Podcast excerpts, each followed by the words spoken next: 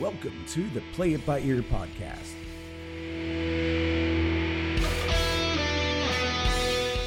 The podcast where the topics may vary because, hey, we play it by ear. And now your hosts, Eric Fiskus, Brady Liming, and Todd Griffin.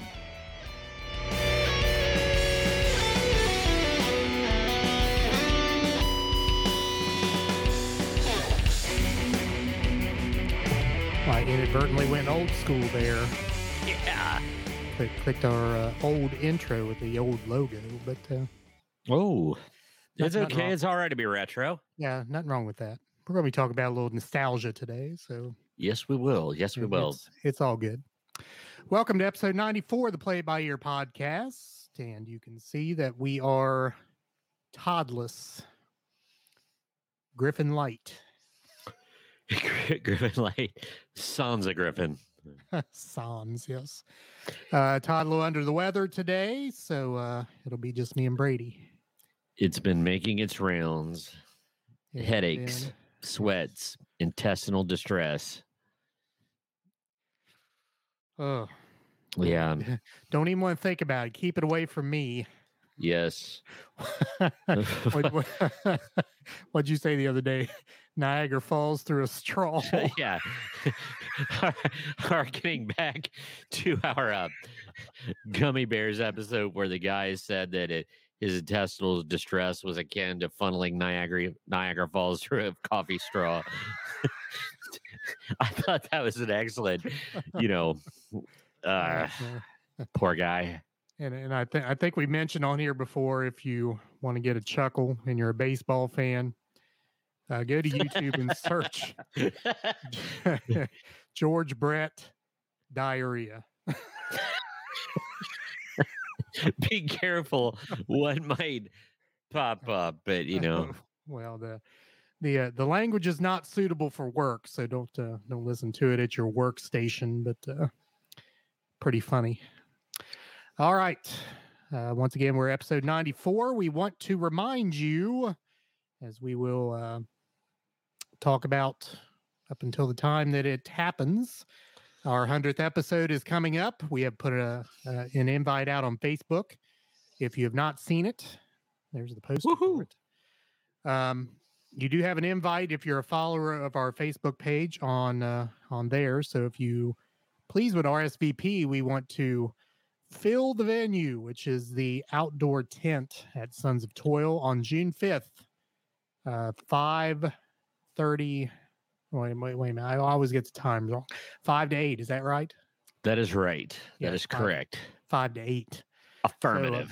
Yes. Uh, we will have a lot of fun things planned. Uh, of course, doing a show uh, in front of a live audience for the first time. So, uh, want to have all of our favorite earbuds along with us. Uh, currently, we have uh, about 16 people who have responded to our invite. So, please uh, look in your Facebook uh, invites to events and see uh, if it's there. If you'd like to come, uh, please hit that you uh, are at least interested so we can kind of get a, a thought in our minds about how many people might be there.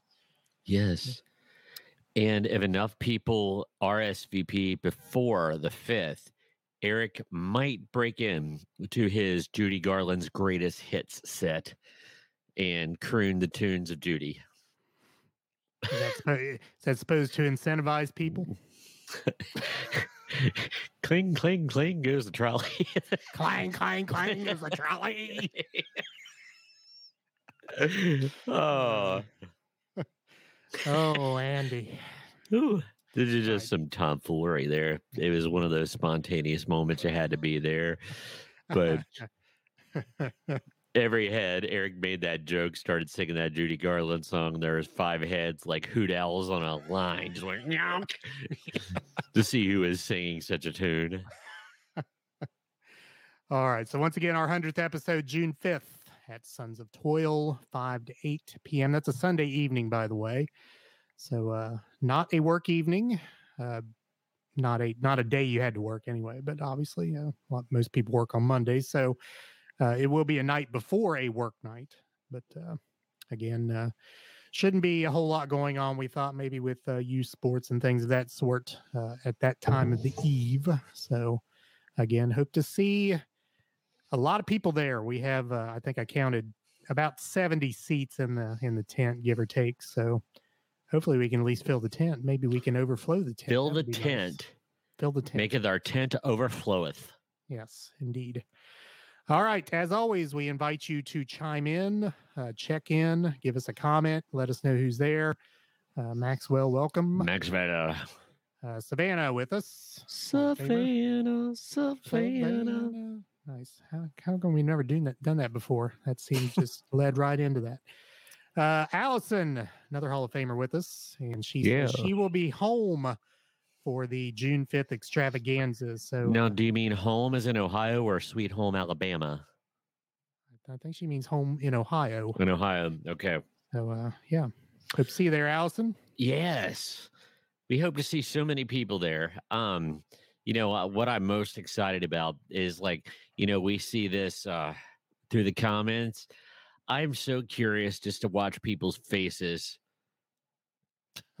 Eh, eh, like I, I'm wondering if it's gonna be smiles or dumbfoundment, I was gonna it prob- yeah, bemusement. It'll probably be What? uh, all night. L- like a dog that hears a strange note. Uh, Carissa with us. Treva with us. Hello. All right. So uh, again, just me and Brady tonight. So uh, I'll give you the general uh, format of the show. We uh, each bring a topic to the table. We talk 20 ish minutes on said topic.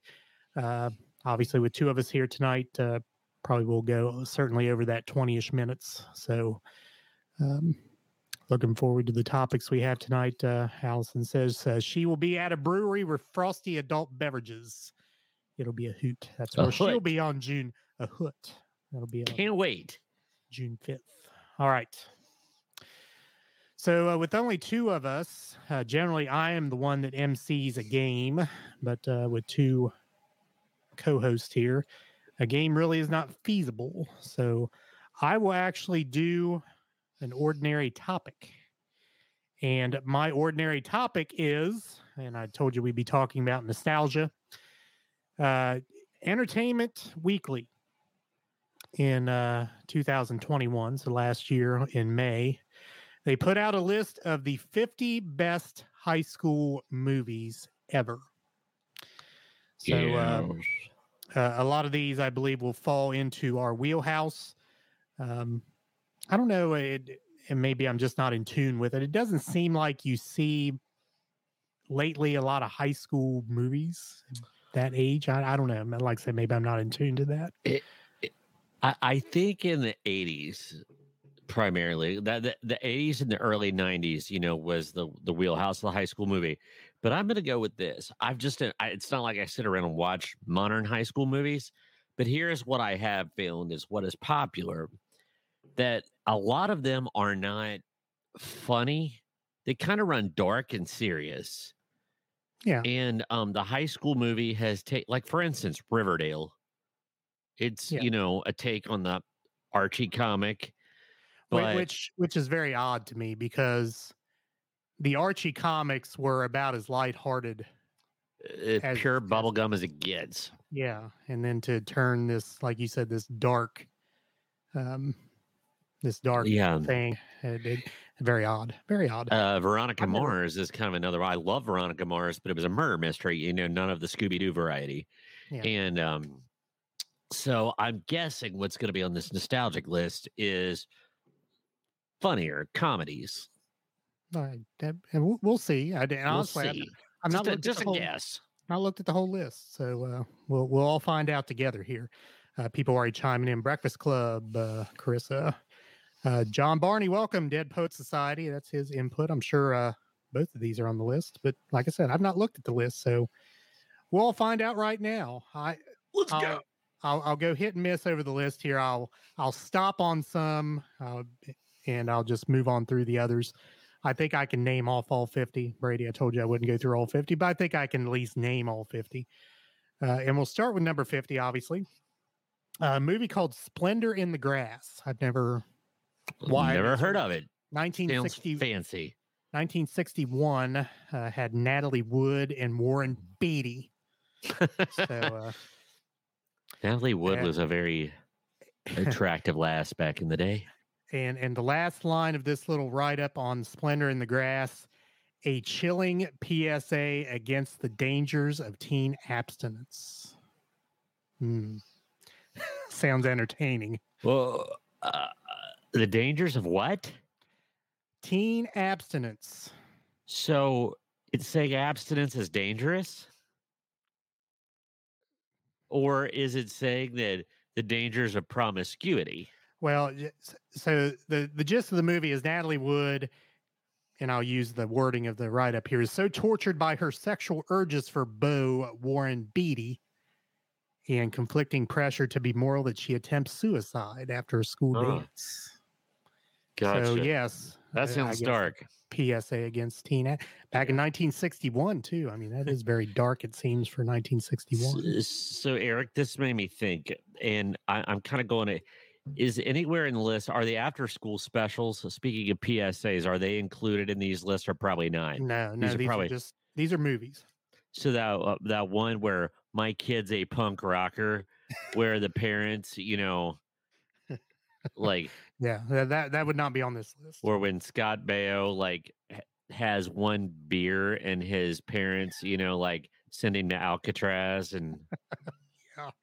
No, the the not not after school specials, just strictly like cinematic movies. Yeah. I think it's what's on this list. So, number 49, 10 Things I Hate About You from I love that movie. It's good like one. that movie.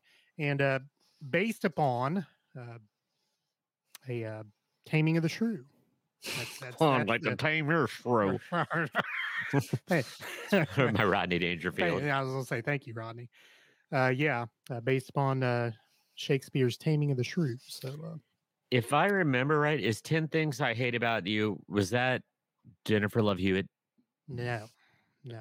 Uh, Julia Stiles, Joseph Gordon-Levitt. Oh, uh, oh, oh, yeah, yeah, yeah, yeah, yeah, yeah. Ledger. Yeah, yeah. There was a bunch of those movies around that era, and like the titles, I get confused. But once the description started, yeah, 10 Things I Hate About You was good. Yeah, I, I, I enjoyed that. All right, number 48 from 1985, right in our wheelhouse, Brady, just one of the guys. oh, um, yeah. Uh, that's probably a movie that cannot be made today. No, it, it certainly would take on a, a different tone uh, Yeah. today and and it, for those who are not familiar basically uh, a girl dresses as a boy and acts as play a football. boy to yeah to play football so again Hey. uh, would would be a different thing today Um, am I misremembering this? But isn't there like a scene where she is clothing challenged? uh, i don't know I, matter, matter of fact i'm not sure i've ever watched it Really? i know of it i know of it i don't i'm not sure i've ever watched it But you know that that's one of those things where like that was in the 80s. There was clothing challenged scenes in high school movies, well which was kind of like you know uh, let, let me read you this line. Uh, this immensely fun, if minor romp from the 80s perfectly captures the decade's raunch light spirit and funky fashion sense. So Yeah. there you there you go. raunch light. Raunch. Raunch. All right, number 47, Napoleon Dynamite. Yeah, Um I don't know. I, I just didn't get into Napoleon Dynamite. um, I'm glad I watched it, but I am not the addict. I mean, some people swear by it, eh, but but So- So say there's a very faithful group of people that think Yeah. highly of that movie. I not that I disliked it. It just was. It just uh, didn't grab a hold of me and make me Yeah. guffaw. And the thing is, it seems like it should have, but it didn't. Yeah, All right, I don't remember this number forty-six. Uh, flirting from 1992. Uh, not ringing a bell. Nicole Kidman and Naomi Watts were in it. Oh, Uh, Seems like I would let's remember that. She's a Ugandan beauty in a prep school populated by blonde Aussies. Can't say can't say I remember that one. No, I do remember Nicole Kidman in an Aussie movie, BMX. Yes. where um there there was a gang of BMX Aussies in um fighting the ne'er do wells on their bikes, Yes. and that was the first time that I saw Nicole Kidman. yes. Number 45, My Bodyguard from 1980. Oh yeah, I, just- yeah. I don't know that I've seen it, but Matt Dillon is in it. Oh yes. Um, if I remember correctly, Matt Dillon is the bully, and there is a kid that's getting roughed up. So a large mountain man of a kid protects the the kid from bullies. So yeah, that, that's actually a good movie. Yeah. Uh, something timeless for everyone when new kid Clifford Peachy Peach enlists the mysterious, tortured class psycho Adam Baldwin I prote- to protect him from the school bully Matt Dillon. So there you go.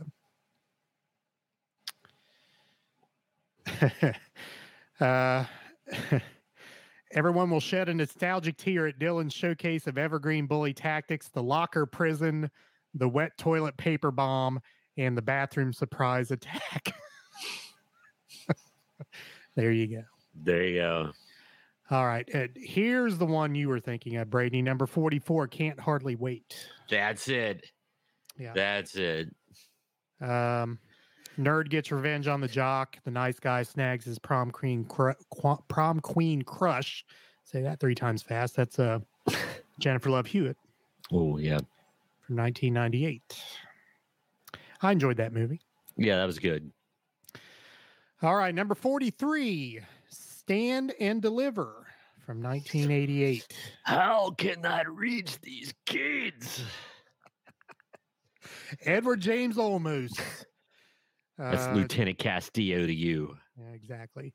Jaime Escalante, based on a true story. Uh, inner city Los Angeles teacher, math teacher, uh, teaches gangbangers and uh, becomes super teacher. So, uh, It's one of those teachers make a difference movies. right. Pshaw. Pshaw. Uh, well, I'm sure it'll push a lot of people into education. Then once they got there, they said they didn't like that. All right. We're number poking fun at ourselves, by the way. Yeah, yes, yes, we are. Number 42, Fame. I'm gonna live forever. I'm gonna learn how to fly. Fame. Sorry, it's not Judy Garland, but No, no, no. Uh, 1980, the movie uh, about uh, kids at a uh, School for Creative and Performing school- Arts. Yes, yes, that's that's where I was headed in my in my mind. My parents don't understand me. I just want to dance. Indeed. And uh, turned into a TV show. So uh, Irene Cara with the uh, well known theme song to that movie. All right, number 41, one of my favorites. Can't Buy Me Love. You pooped in my 1987. house. nice. uh, Patrick Dempsey, who uh, Pre Grey's Anatomy. Yeah, somehow turned into this heartthrob person. I, I only knew him as a nerd. I, I still saw him as a nerd, even though he was supposed to be a heartthrob. But um, basically, he pays his way into the popular clique and he starts dating uh, his neighbor girl. Uh, what was her name? I forget. Uh, anyway, started dating her, found out he was a fraud. She gets mad at him. Then she ends up dating him at the end because he apologizes and I'm just going to be me and everything ends up great for him. So the African anteater ritual. yeah. And uh, what was uh, the redheaded kid's name? Wormman? Uh, Was it Wormman? Wormman? Yeah. The, so. yeah, the flaming dog poop trick. And he got upset with his friend for dog pooping his house with the cool kids. You pooped in my house, except he didn't say poop. Yeah. So- Right. Number 40, and I'm not sure if this one could be under ranked, but uh, the Karate Kid. Really? number 40. That is under ranked. I guess it's not about high school, but it's certainly high school era. certainly. I'm gonna have to see what's on the rest of this list, but my first glance is it's underrated. Yeah, that that's Yeah. too low. All right, so I, I don't think I need to go through the Karate Kid. I'm sure Nah. everyone is familiar. Hey, I, Mr. Mr. Miyagi. Uh, watch Cobra Kai. Uh, that that will give you a new uh, new uh, take on the Karate Kid. Mhm. Very well done. Number thirty nine, the Virgin Suicides. Ooh, Yeah. yeah, I have seen this. It is very dark. It's one of it it was a 2000s movie. Like it, it was in the aughts, I believe. two thousand. Okay. Yeah. Um, I saw it and it is definitely firmly in the camp of the high school movie that got gothic and serious and dark. Yeah. Um, basically, the title kind of gives you the gist of the movie that uh, Yeah. um, sisters uh, are in a death pact. All right. Uh, number 38. I have not seen this one. 1963, Bye Bye Birdie. I didn't even know it was a high school movie. I've heard of it. I didn't know it was a high school movie, but uh, Is that Ann-Margret? it, it is Ann-Margret. Oh, I love me some Ann-Margret. She, uh, yeah, eh, you know, usually people, uh, actresses that were the hotties from a different era, you know, before we were born, usually it's like, ah, they looked like old, but, but Ann-Margret, she's pretty cute. Yeah. Yeah. Uh, Ann-Margret is all big hair and energy as a lucky small town teen who wins the chance to be kissed on television by Conrad Birdie. Oh, Then thought you were going to say Conrad Bain. Wasn't that a very special episode of Diff'rent Strokes? no, that was Gordon The Jones. Birdman. Uh, um, a thinly veiled Elvis copy is what uh, Conrad Birdie is Mm. called, or what we would call a poor man's Elvis. Which, ironically, she goes on to Viva Las Vegas Viva to act with the real deal, the real Elvi. Elvi. All right, number 37 from 2004, Friday Night Lights. I've not watched. Isn't that a Friday TV Night show? It was a TV show, but before that, it was a movie. Oh, I, I don't think I realized it was a movie. Yeah, uh, basically surrounding uh, high school football in Mhm. Texas, but uh, in the drama that comes out of that. But uh, Okay, I'm going to make an embarrassing confession. Yeah. I know I would love that show. I've listened to my favorite sports announcer, Lance McAllister, talk for ages about how that's one of the greatest TV shows ever. And I have not seen an episode, not one. nor have I. And, and they say it's excellent, and I should like it. It checks all the boxes. Yeah, I mean, it seems like something I might like too. I just never have Yeah. watched. All right, number 36. I don't know how I feel about this, but I guess they are of age, of that particular age. Harry Potter and the Goblet of Fire. Oh, I mean, would you consider that's my that- favorite Harry Potter movie. But I mean, is it like a high school? It's the Yeah, yeah. Olympics where the schools, the, the wizarding schools from all around the world come to compete in Wizard Olympics. And Seems like wizard schools would not be high schools. Seems like that would be higher education. I mean, I know what the age of the I think they're a very they're a charter school. They're a magnet school Gotcha. where it attracts a certain type of magical. But but anyway, no, it there's a dance, there's like a prom, a formal and everything. It is very good. Uh, I I as a fan, the earlier movies no, but this one is firmly a high school movie. I concur and it belongs on this list. I've not seen any, not seen any of them. No, no Harry Potter.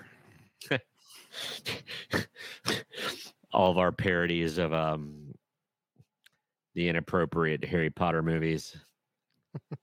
yeah, that's for another episode. All right, number thirty-five. Another one I haven't seen. Brick from two thousand and six. Brick. Brick. Nah, balls, gummit. They'd flash their dusty standards at the wide eyes, probably find some young, some yeg to pin. Uh, I don't know what that all means, but uh, that's how the Now- kids in the movie talk. Uh, Hmm. drug lords, yeah, teen click, teen flick in the guise of a noir thriller. Where Nah. every- everything is all very life and death. Uh, All right. Number 34, Get Real, 1999. I don't think I've ever seen that one either. Uh, typical first love with the school jock story, but with the twist. Uh, ben Silverstone. Is that Alicia Silverstone's brother? I don't even know who that is. Uh, bright, gawky student journalist who lusted after. Uh, yeah, I don't, know. Like I said, I've never seen it, Yeah. so I'll move on. Number thirty-three, Hoop Dreams, nineteen ninety-four. Uh, I've heard of it. Never seen it. Leonardo DiCaprio, isn't it? Uh, documentary follows William Gates and Arthur Agee, two kids who avoid the pitfalls of growing up in the Chicago Oh. slums by Yeah, living, breathing, and playing basketball. I was thinking of Basketball Diaries. Yeah. That's Leonardo DiCaprio. Yeah, this this is kind of documentary-ish. Yeah, uh, doesn't make my list only because it is a little bit too real life. It's very sports centric, less about high school and more about the actual sport. Right. My rules, I'm sticking with it. There you go. Maybe that's why it's so low on the list. All right, number 32, Scream from 1996. Excellent. Yes. 1996. 1996. Dang. 26 years old. How about that? All right. Uh, and again, I don't think I need to go through Scream. I think everyone's probably familiar with that. Uh, Henry Winkler is the principal of the school, by the way. Just a little aside. Yeah. Palms. Yeah. Number 31, a classic from 1983, Risky Business. Oh, yes. Um I love that movie. It's great, you know, the my heart still went my my heart as a youth, I probably would have been about 6th grade when the Porsche goes into the lake just like nearly made me physical sick. But um sorry, I I Rebecca De Mornay Yes. and her romp with Tom Cruise Yes. Was highly illegal, wasn't it? Uh, technically speaking, yes. Yeah. So, um, not that that disqualifies it for anything, but it's one of those movies where, like, as a sixth grader, is like, oh, this is what high school is going to be like. But I mean, she was a prostitute, so Yeah, she was, wasn't it, she? it, it- was illegal for For multiple reasons. exactly. All right, number 30 from 2000, Bring It On. High school movie. Yeah. Kirsten Dunst. Yep. I've not seen it. Oh, really? Yeah. No, it's definitely. It, it, it was definitely a um, time capsule. It encapsulates the moment. The yeah, that that that's an important one. That highly belongs on this movie. Well, Uh, I- movie, excuse me, on the list. My bad. Yeah, I, I just never was thought about watching a movie about uh, high school cheerleading. I just, I mean, in, in 2000, whatever, Uh, yeah. 2000, yeah, 2000. I catch you. All right. Uh, 29, Gregory's Girl from 1982. Another one I have not seen. No idea. I've never even heard of it. Uh, Gregory's Girl, short on stars, long on soccer. Uh, also sweetly hilarious as gangly Scottish teen Gregory falls for an out of his league girl. And uh, again, that could be the gist of a lot of these high school movies on this list. Minus the Scotland. right. There with a slice of haggis, me love. I was going to say, I wonder if they eat haggis in this movie. the Bay City Rollers in the background. Number 28, Back to the Future. Ever Yeah. thought about that as a high school? Uh, I guess it is. Sure. I mean, a lot of the a lot of the storyline is based upon high school life. The in enchantment under the sea dance. indeed, uh, where uh, Marty McFly almost gets accosted by his own mother. That was uh, Sidebar conversation. Yeah. This has come up before. My biggest problem with the teen high school movies that are based in the 50s and the early 60s is this whole where all dudes were Neanderthals. Like they they they would drag race for each other's girlfriends, and the girlfriends were okay with it. Right. You know, my car's faster than yours. I'm gonna steal your girl. Like that just happens. you know, it's like, oh, his car is 0.2 seconds faster than yours. I shan't be with you. I shall be with him. I mean, do you think there's some truth to it? I mean, I, we weren't alive. In I've asked my mom this. She, I mean, it was her era, and you know, there were. She does not recall any of that. You know, So who do you my- think? I mean, was was that a Grease invention? I mean, did did that Well- happen in a movie prior to Grease? Well, I mean, it, it's even like, eh, like even in Beach Boys songs, you know, I get around or Buddy gonna show you that like they'll be racing for pinks and like the, uh, um, you know, the titles of these cars. And I- just never got like, and like I said, it was so, what's the word? Tribal. You know, like there was one leader of a small group and they were violent Yes. and intolerant, he unenlightened. Yes. Yes, I agree with all of what you said. Yeah, basically, oh, um, Biff. You know, Yes. Yes. All right, number 27 from 1967, To Sir with Love. Uh, another one of those uh, teacher movies. those Um, teacher make a difference. Sy- Sidney Poitier was taming a room of unruly British teens with his real life lessons and tough love, love tactics. A boxing glove to the stomach, anyone? having him having himself played an insubordinate kid in 1955's Blackboard Jungle, the student masterfully becomes the teacher in this sappy but never maudlin tale of inspiration and tolerance. I mean, how can you go wrong in the description of a movie that uses the word maudlin? I will give it a big thumbs down. It just sounds like I- I'm a cold, dead person inside, and that kind of uh, that kind of uh, feels tends not to. All right, number 26 from 1986, Pretty in Pink. Yeah. Yeah, uh, of the of the um John Hughes movies, I think that one was probably the how should I say it? Somewhat eh, identifiable. Like it, it, it was all the stereotype, but, but it, it seemed a little bit more real than the other ones.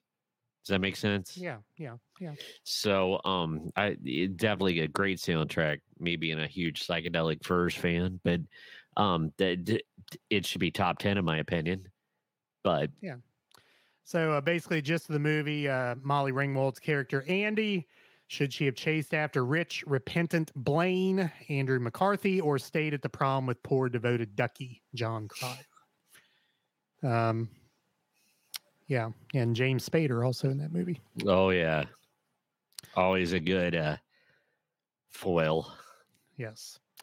Number 25 uh, from 1986 as well, Hoosiers. Oh boy, never think about that as being a high school movie. So this is one of those movies that if you were making a list of sports movies, it would be much higher on the list. But as a high school movie, I mean, it's probably fair to put it at 25. I mean, right in the middle. Yeah, Makes sense. And again, I would not have Pretty in Pink below Hoosiers in the high school movie, uh, agreed. but I, wouldn't did- have did- Pretty in Pink in the sports movies. Correct. Uh, again, don't think I need to go through Hoosiers. I think everyone probably is aware of what that's about. Indiana high school basketball. Okay, number 24 from 1998. I am not familiar with this one either. Rushmore. Oh yeah, uh, Jason Schwartzman. Yes. the older brother of uh, Jonathan Schwartzman, um, lead singer of Rooney, one of my favorite indie pop bands of the day. Um, Rushmore is. I thought I would like it more. It's kind of one of them cult classics. It's it's okay, but it, Looks, it like, it's. looks, like a student lusting after a teacher. Is that what it was about? I will be totally honest with you. I don't remember much. It did not hold my attention much. Um, I just remember him being in a beret a lot.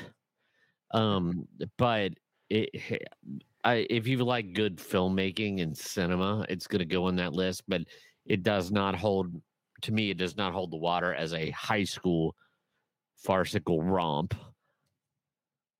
I don't know. It's a little bit too serious. All right, number 23 from 1975, Cooley High. Never heard of it. Never heard of it? Nope. Um, so Cooley High, written by Good Times co-creator Eric Monte and directed by Michael Schultz, uh, provided the blueprint for Boyz n the Hood. In the mid 60s, Chicago geek Leroy Preach Jackson and hoop star Richard Cochise Morris, uh, Lawrence Hilton Jacobs from uh, Welcome Back Kotter. Mm. Uh, struggled to stay out of trouble while prepping for graduation. The soundtrack um, featuring GG, GC Cameron's ballad, It's So Hard to Say Goodbye to Yesterday. Um, I think it was uh, kind of pitched as a uh, kind of a American graffiti-ish sort of movie. For the urban set. Yeah, right. All right, so that was 23. Number 22 from 1999, American Pie. See, I thought this was going to be top 10. American Pie is a comedy classic. Um yeah, it it has to be on the list. It has provided us with many quotable and memorable moments. Okay, so what uh what term did this movie popularize? Um poop break? No. It's an acronym. Are we talking about um Stifler's mother? Yes, yes. Yes. yes. Uh, an acronym for uh, a uh, a mother who is attractive. Let's just say. Uh, Really, probably the first time that was heard or heard, Yes. became part of the uh, lexicon. All right, so uh, John Barney made the comment, "You are far from it." But Grease has to be in the top five. John, I'm sorry, you are incorrect according to this list. At number 21 from 1978 is Grease. Please tell me Grease 2 is ahead of it. I, I don't know. Like I said, I've not. Gonna call up our buddy Adrian Zmed and have him take it up with this list. Right. Um, again, I don't think I need to go through what Grease is about and all that, uh, but basically set in the 50s and uh, a love story between uh, John Travolta and Olivia Newton Johan. all right. And I, I think that is underrated It as far is. as this list goes, in my opinion. That's my first blush read. Yeah. I'll have to see what comes next, but Number 20 from 1989 Dead Poet Society. there we go. Oh, Captain, my Captain. Yep, that's a solid, solid movie. Uh, Robin Williams again. Uh, teachers make a difference. Um, uh, he was uh, literature teacher in this uh, high school that uh, kind of boarding prep school. Yeah, boarding school sort of place. Um, good movie. Good movie. To me.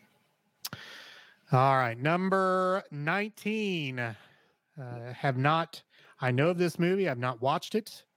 Uh, from 1971, Brady, the year of our birth. Yeah. The last, the last picture show. Huh. I know I'm supposed to watch it. I know it's supposed to be a great movie, but I have not watched it.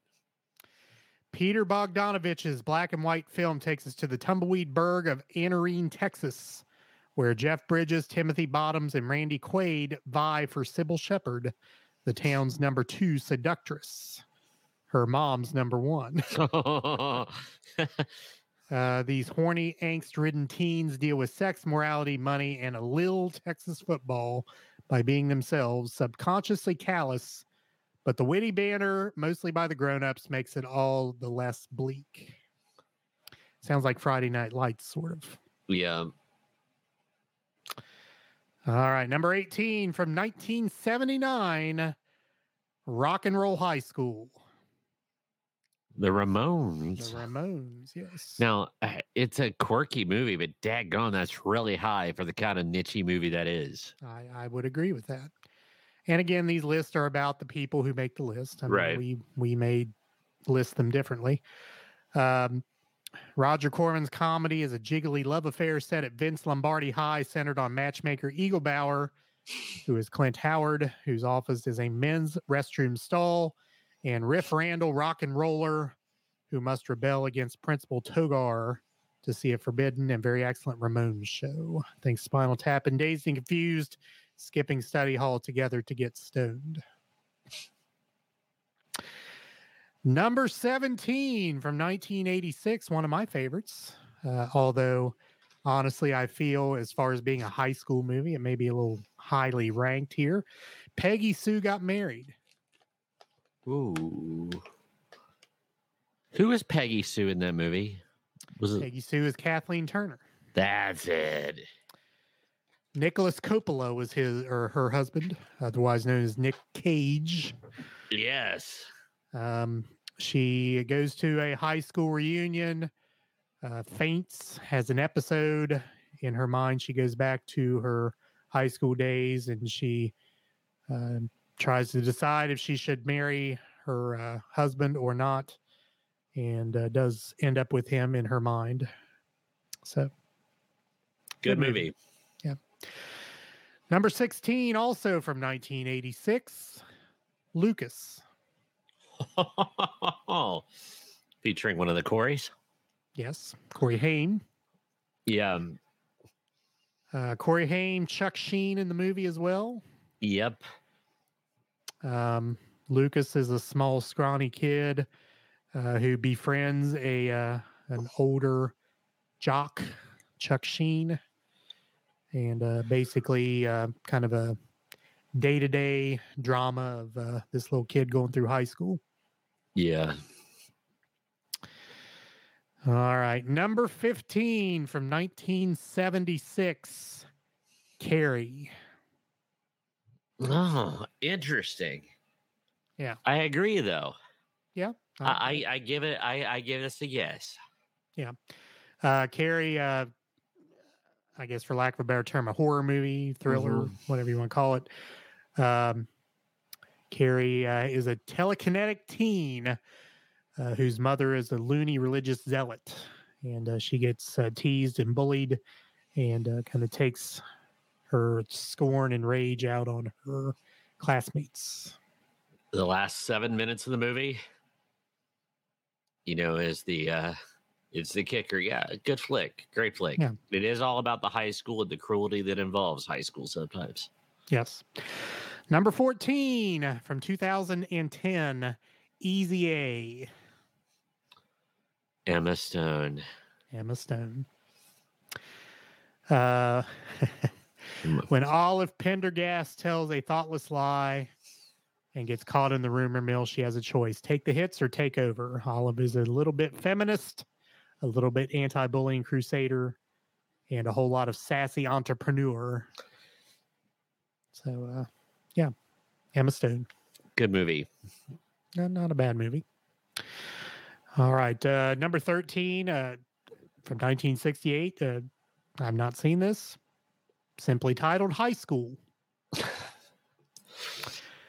Although it was added to the Elite National Film Registry the same year as 2001 in Chinatown, Frederick Wiseman's documentary is like many of his fly on the wall nonfiction films, extremely difficult to find on video, but it is essential 30 years before reality TV, Wiseman took his camera to Philadelphia's Northeast High School and shot what was there, editing it without narration into a devastating indictment of bureaucracy and enforced conformity.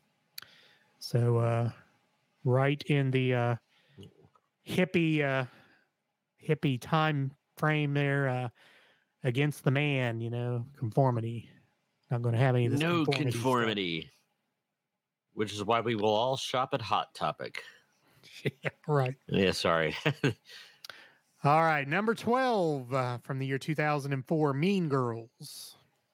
Ooh. Lindsay Lohan, Rachel McAdams. Um, Not a bad movie. Yeah. Uh, basically, catty high school girls. Yes. All right. Number 11, 1989. Say anything. I'm holding my boombox up. Uh, Lloyd. one, one of the classic movie scenes ever. Yep. Yep. John Cusack is the man in that movie. He Yeah. just uh Uh, great movie. and what Brady's referring to is the uh, the main scene in the movie where he's trying to win the heart of his girl, goes to her house, stands on the street with a boombox, cranks up the song "In Your Eyes" by Peter Gabriel, and lifts the boombox above his head. Which leads me to one of my favorite South Park moments. It's when when Stan is trying to win over Wendy Testaburger, and they said you have to stand out of her side of her house, hold up a boombox and play Peter Gabriel. So he stands outside her window and puts on Shock the Monkey. Nice. yeah, All right, we're in the top 10. yeah. Number 10, 1986, Ferris Bueller's Day Off. Oh yeah, that, that that was definitely in my top ten. Solid. We've caught a foul ball. We've been in a parade. We've eaten pancreas. Peterson. Uh, Peterson. we we quote that movie a lot. Yeah. Yes, we, yes, we do. Paul my uh, great movie. Uh, again, I would say most people are aware of it, know what it's about. Basically, a Ferris Bueller, a high school kid, decides to skip school and takes his girlfriend and best friend with him, and they run around Chicago doing things all day. And he rushes back to his house, uh, barely in time for his parents to get home and not get caught. Um, I, I do agree that my one gripe with the movie, and it, it's a great movie, but I, I agree with many people that the whole parade scene could have been edited out. They didn't need the parade scene, the twist and shout. It it it, it kind of took it into a. I don't know. I don't want to call it flying car phase of grease, but Uh, it, I, it, I, I, I get what you're saying. yeah, Almost jumped the shark at that it, point. it, it did. It, it veered dangerously close. It, it, it reeled itself back in, though, which was good. Yeah. Which, by the way, Mia Sara, very underrated. Mm, Mm. yeah. Number nine, not seen it from 1999, Election. Oh, yeah. Oh, okay. Reese Witherspoon and Matthew Broderick.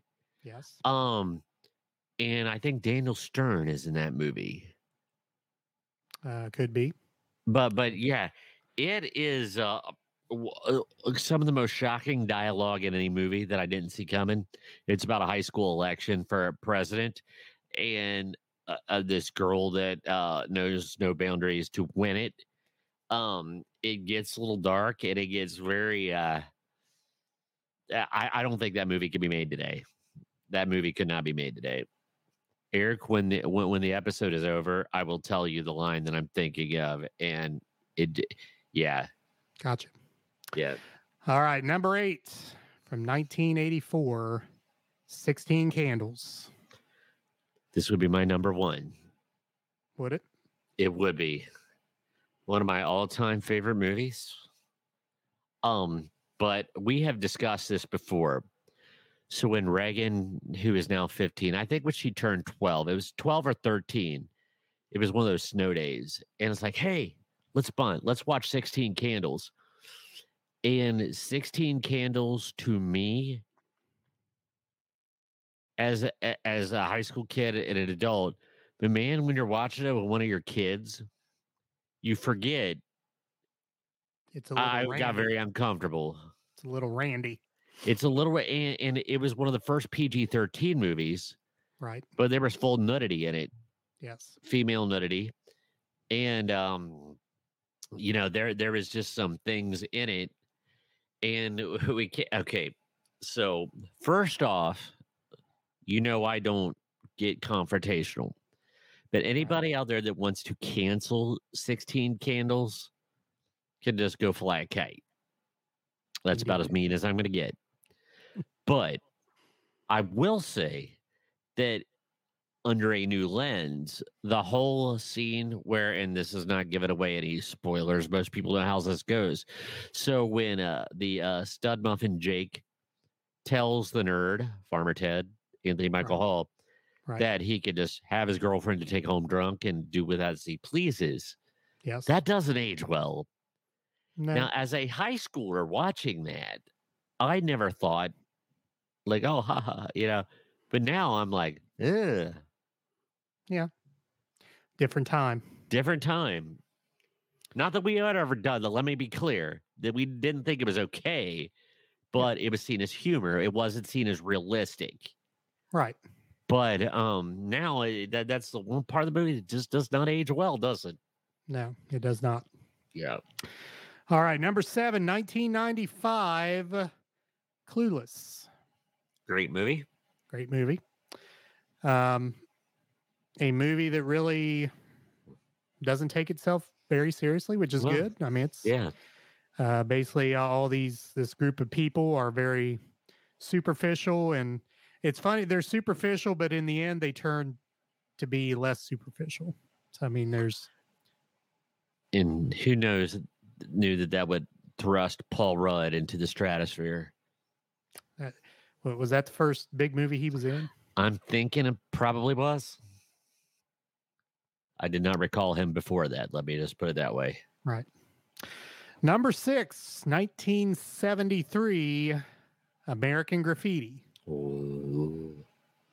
Yeah, I again, honestly, if you're thinking of high school movies, I'm surprised that this one is not in the top five. Really. Yeah, um, it's a little bit before our time, but once again, what 16 Candles does for the 80s, what Clueless does for the 90s, American Graffiti reflects back to the 70s, yeah, which was based on the 50s. it was based on the 50s, right? Yeah. Um, and interesting, uh, did, have you ever thought that if you made a American American Graffiti-ish movie today, it would be based in the year 2000, oh, tw- 20 years prior? Thank you for making me feel ancient. I'm going to go take my Geritol now. Yeah, right. Uh, Ron Howard and Richard Dreyfuss, the main stars of that movie, although it was star-studded, really.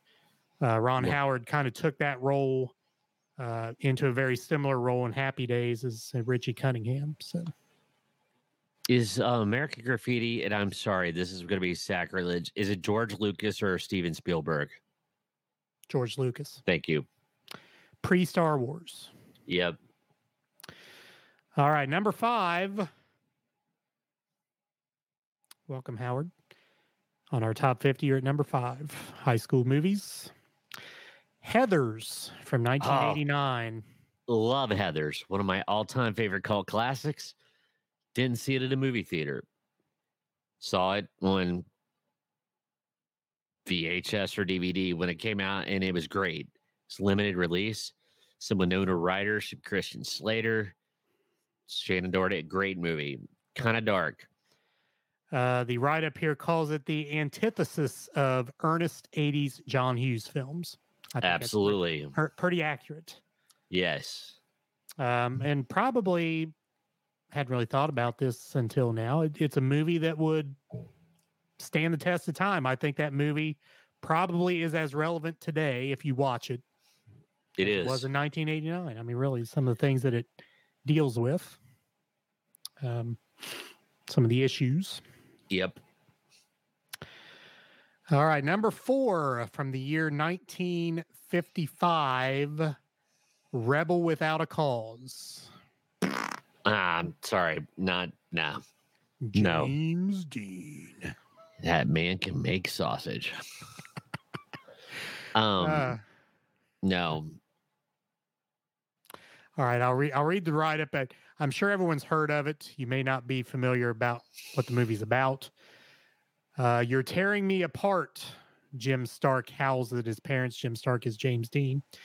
For the new kid in school, it doesn't get any easier, though he finds a friend in the extremely troubled Plato. Stark gets into it on his first day with a gang of bullies and a knife fight, and later in a chickie run. Uh, Dean was a refreshing change from the well scrubbed teens of earlier Hollywood films. Here was a character young audiences could finally recognize. Well, I I just can't put it on this list, and I don't know why. My rules, I make them. I I I. It does not scream out high school movie. Now, Howard would say a great movie for its time. Yep, You do have to take things into context. I I know, I know. All right, number three from the year 1993 Dazed and Confused. It was number Uh, two on my list. Yeah, uh, I was going to say that this was this is very accurate listing here. Uh, top three certainly. Um, Matthew McConaughey. Um, Jason Big- London. right. Um, again, basically, just kind of follows the life of uh, this group of uh, people. 24 hours. The way I've described it, it's 24 hours and you don't feel like you're watching a movie. You feel like you're experiencing it sitting there in a chair in the room with these people. I know I've talked to many people, it's like, oh, I love that movie, but the ones who don't like it really don't. They said this is like nothing, like nothing really. Ha, you know what I mean? There, there, there's no cohesive plot, but it's just a snapshot of 1976. And the yeah. thing I love most about it, I would have been five years old, but a lot of the styles and everything, I think of, you know, everything came later to Ohio back then. About 1978, when I would go to the skating rink on Sundays, people Yeah. looked like that. I, I, I always think of the skating rink when I think about Dazed and Confused and, you know, going to Eastern games and seeing the high school kids back when I was little. So Dazed and Confused, it's before my time, but I get it. I had enough, just a tip of the toe, and that pool was barely alive. But I love the movie. It's a great movie. Fair enough. Number two. All right, Brady. I'll, I'll, Howard says your your depiction of that very accurate. All right, uh, what do you think? Number two. And you you can have an either or here because obviously we have a number two and number one. So, what do you think? Am I supposed to try to pick what's number two? Yeah, yeah, yeah. Let's let's hear what I you got to have two in my head, and I think one's going to be right and one's not going to be on the list. Okay. Can I go with the one that I think should be Porky's? I don't know what's number one. I haven't scrolled up that far. Okay, So, got number two here. What's your other choice? Breakfast Club. Number two, from the year 1982, Fast Times at Ridgemont High. Oh, I'm so stupid. Yeah. Uh, yes. yeah. How in the world could you forget Phoebe Cates? Shame. Shame. Sorry, that scene. I don't even know what the rest of the plot is. That's why you forgot about it, right? Yeah, because anybody, any red-blooded male teenager at the time that knew of that existing on VHS, the tape was just stretched thin as a cat's whisker because it had Yeah, been stopped and fast forwarded and rewound. As I said, I don't know why the tracking of my VCR turned on in that scene every time. Yeah. Oh man, Uh, outstanding movie. Uh, Cameron Crowe. Yes, Cameron Crowe was the uh, screenwriter for the movie. Uh, Judge Reinhold in one of his first major roles. Mm-hmm. Uh, the aforementioned Phoebe Cates, Jennifer Jason Lee, uh, obviously Jeff Sean Penn. Sean Penn. Um, Mr. Hand from my favorite Martian fame. yes, uh, again, outstanding. Forest Whitaker. Forest Whitaker, indeed. All right. Brady, number one.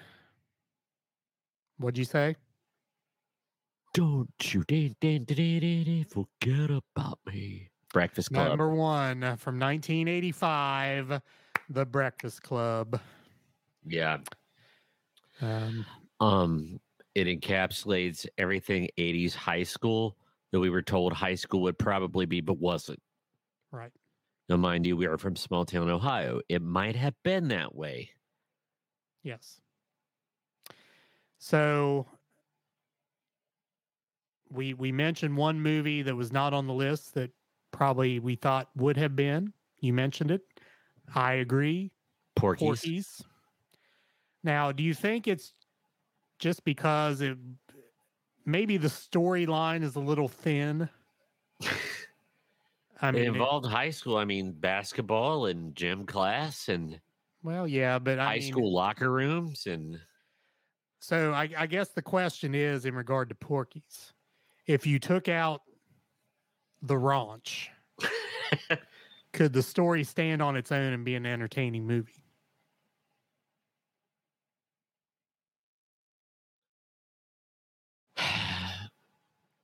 a little I- bit of I would venture to say of the movies in this list that we're familiar with, if you took out some of the racier scenes, the stories would stand and be mm-hmm. and be an entertaining movie Yeah. alone. I'm not sure Porky's would be. I, I get it. Um, it just seems like it should be on the list. I mean, for gosh sakes, I would put it there over Hoosiers. Just truth. Right. That's truth. Um, another that- one. So then Go the ahead. question is, as far as Hoosiers go, a, a question on the same vein: How much high school is involved in Hoosiers? It's about high school basketball, but do you ever see these kids outside of basketball as high school students? Not really, except Jimmy Chitwood had to study and not play. So saith his mother. That's about as much high school as you've got. Correct. Um, I, I also think weird science should be on this list. Weird science. There's another one, but again. Is weird science too fantastical? It, it, it could be. It veers into science fiction and too farcical. Yeah, but you know, it, it goes in the the John Hughes canon. I mean, what's more a 15 year old boy high school dreams like he could create a supermodel on his computer that comes to life. I mean, yeah. But as far as the But- as far as the Breakfast Club goes, I could totally see the Breakfast Club happening in real life. Yeah. I could too. So maybe Um, that's that's the whole gist of this of this. Yeah. list. You know what what what is considered a realistic high school movie, and I guess of the fifty on this list, that's probably the the thing that kind of holds the list together. I think everything in the list is realistic. Yeah. And I think the thing about the Breakfast Club, which makes it number one, 16 Candles is just straight up funny. Okay. Yeah. But Breakfast Club does have its funny moments, but it gets very serious. Yeah. So, um, and then everybody in the audience would find themselves, whether they realized or not, trying to relate to one of the characters or the other. They saw themselves as a certain part of a character and multiple characters. Right. So, um, Weird Science, uh, excuse me, um, Breakfast Club is honestly, I'm going to go big here, is our first foray into mature thinking. As a high school, like you, you start thinking about things like, you know, because I remember walking out of it, you know, after watching it, thinking, daggone, that wasn't funny, but man, I loved it Yeah. which was a big stretch for me, you know, because we know I'm serious all the time, and uh, and but I I it it spoke to me, and ever there's not an '80s kid around who didn't probably love that movie. I mean, you walk out of it thinking, or at, after you get done watching it, thinking, "Am I really tied to this caricature of myself? Am I beyond a jock? Am I beyond a whatever? You know, A uh, nerd, yeah, right. a ne'er do well. So, you're right. Uh, it, it does uh, lend itself to some uh, higher level thinking for the the teen set, and that's probably why it it again is uh, very uh, well thought of and number one on our list. And I believe it also stands the test of time for the most part. Yeah. Now, I think the individual characters, if you were to remake The Breakfast Club in 2022, would be different. But I think you would still have those characters that were very different from each other. Yeah. I mean, the clothing would change, the fashions would change, but the gist of it, absolutely. Yeah. So I could totally see it. It, it was, it's definitely um, masterful in many ways. And you can't, as much as I love 16, can, and I like 16 candles, honestly, it makes me laugh more. But if you're putting it in a time capsule of one of the, you know, great movies at that time, Breakfast Club has to go ahead of it because it is deeper. It does run deeper. So, right, right. All right. That's a good discussion. Yes. Get to deep dive into those high school movies. If there is a movie on here that you think should be on this list, please let us know. Um, I've already given you mine. Um, you know, it just seems like something would have got left behind. And I'm sure there's tons of other like when I lay down to go to bed tonight, I'm probably gonna look back through high school movies and just see what's on the list because I'm sure that there was something left behind that like The Last American Virgin oh don't get me started on that one or Valley Girl. see that thank you i was waiting for it Yeah. what a time capsule of 80s high school the mall Right. culture Yep. Yep. yep And I guess maybe Fast Times at Ridgemont High addresses that. uh, yeah which technically is a better movie Yeah.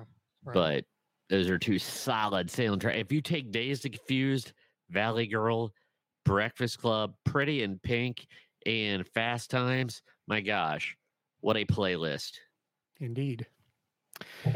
All right. Good discussion. Good discussion. yes All right. Again, Todd not with us tonight, so we'll only do two topics instead of three. So uh, if you thought we got a little windy on the first topic, we only have one other topic. So there's that. Uh, looking at our website, please visit our website www.playbyyearpodcast.com and you will see on the uh, top of every page our audio feed at the left hand side in the middle our video feed uh, in our most recent episode 93 there right at the top with the blue tongue skink that brady put into the poster along with the outhouse and the uh was that duck i guess. And uh our calendar of events is at the top of every page. And on this particular page if you scroll on down uh, you will see uh, some uh, different things about our uh, show also, down at the bottom, you can register for our email uh, list, and we can uh, send you information about different things that are going on uh, with our show. And uh, I do want to take the opportunity, as I will probably another time after this, to remind you our 100th episode will be June 5th. That will be in front of a live audience at Sons of Toil Brewing in Mount Orb from 5 to 8 p.m. That is a Sunday evening. And uh, we invite you, uh, if you're a follower of our show on Facebook, you can look on uh, our Facebook page. You probably have gotten an invite uh, to our show, our 100th episode. Look for that invite. Uh, please RSVP. We want to kind of get an idea of how many people are coming. Again, that is June 5th, uh, live in front of a studio audience. I guess a studio or a, a tent audience, for I guess lack of a better term there at Sons of Toil. All right, Brady, you have the floor. I do. You might have to give me a moment because unfortunately I just um I lost it. Daggone it. Sorry. Uh, we we did have one comment here from Carissa. Uh, she said, and again, I I would agree with her. It's it's interesting. There's another movie I think was left off the list, The Outsiders. Oh. Um, nicely played there. I not on the top 50, but seems like it should be. Should be.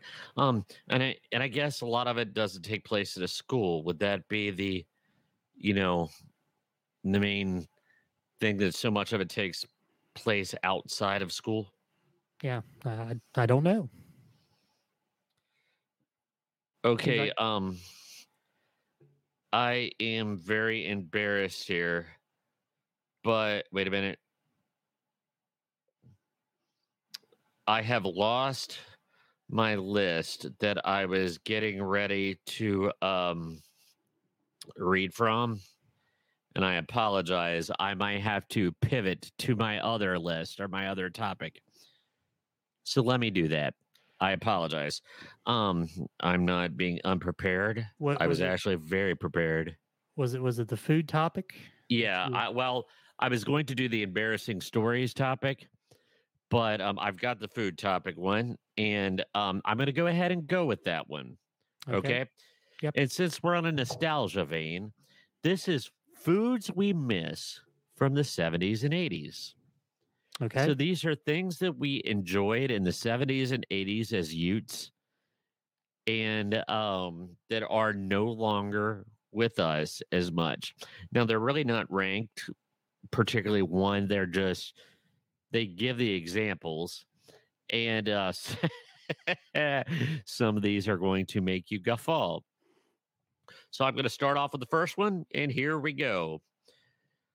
Hi-C ecto coolers Ecto coolers, as Ex- ectoplasm. as in Ghostbusters. As in Ghostbusters, it says in 1989, Hi-C rebooted its classic citrus cooler, but they colored it green to go with Slimer from Ghostbusters, and the Ecto cooler was there.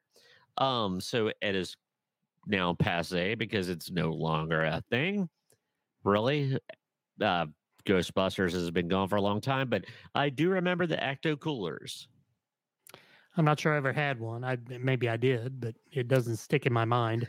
Yeah. Um, I've, I've had green Hi-C before. I'm not sure if it would have been the same. do you remember the Hi-C called cactus juice? Yes. Because I was always confused because with the Flintstones, when they were drinking cactus juice, I always assumed they were drinking Hi-C, but cactus juice was a euphemism for booze at the Loyal Order of Water Buffalo. so just throwing that out there. Um, Hubba Bubba Bubblegum. Yes. So the Saturday morning cartoons were rife with Hubba Bubba bubblegum cart or commercials. And Hubba Bubba was marketed where you could blow the bubbles, but it wouldn't be sticky. which I don't think was true. Oh think It was, no. sti- it was still sticky. it, it- it's just like saying you know um ice water is a little bit less cold than ice you know it, it, it's like different degrees of yeah Uh, Uh, howard you can get hubba bubba i think but, you don't see it. You don't see it advertised. yeah it's not advertised it's not prevalent it comes in tape sometimes like the thin strips but the big old square wide the the the the, the you know the three dimensional polygon that was that hubba bubba you know Now those commercials were uh, like old west themed. yeah Like it was like a shootout sort of thing, but they were blowing bubbles, right? I remember that correctly? right mm. exactly you you are somebody with a 10 gallon hat i remember blowing a huge bubble And one of them was a real old guy. I'm sure it was a pink balloon in his mouth because, like, I never could get grandiose bubbles like that. All right. This one is going to hit you in the feels, ladies and gentlemen. Swanson TV dinners. Swanson TV dinners. A turkey or fried chicken dinner was encased in foil, was where it was at in the 1970s. You had to perform surgery to extricate the peas and the carrots are baked into the fruit cobbler that lay between the potatoes and the veggies. These were a staple dinner for Friday nights when you were watching reruns of the Brady Bunch after you got home from school. So yeah, so the Swanson TV dinners. I never knew why they were called TV dinners as a kid. So you would eat them on the TV tray in front of the Yeah. TV, is what they're Right. implied. Right, right. So, Super 70 Sports would show a picture of a Swanson dinner and call it the the meal of loneliness.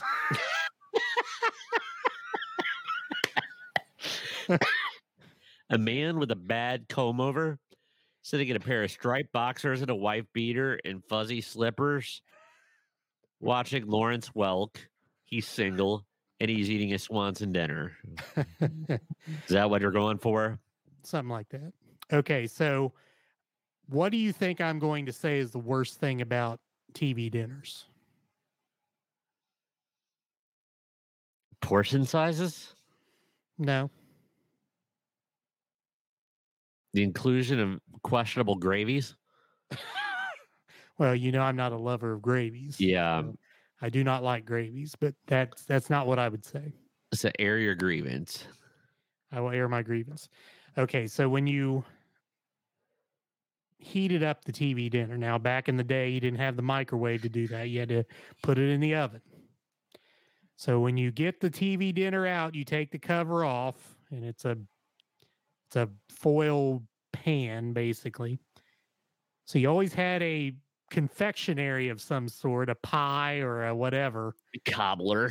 cobbler, yes. Hotter than the surface of the sun. Third degree burn on your palate it's stuck there like napalm. However, the middle of your Salisbury steak frozen. so everything else is hotter than lava except that ice arctic core of the meat. Oh, Uh, now now the the edges of the meat well heated, and you take that next fork portion of the middle of the meat, and it's literally frozen. Awful, terrible. and you were stuck because this was pre microwave days. So you had to think of a creative way. Now, I, I'm going to be honest. I think I had a TV dinner once or twice because m- my mom was like, Oh, absolutely not. Susie Homemaker. Well, not only that, but I guess were they kind of expensive? I don't know.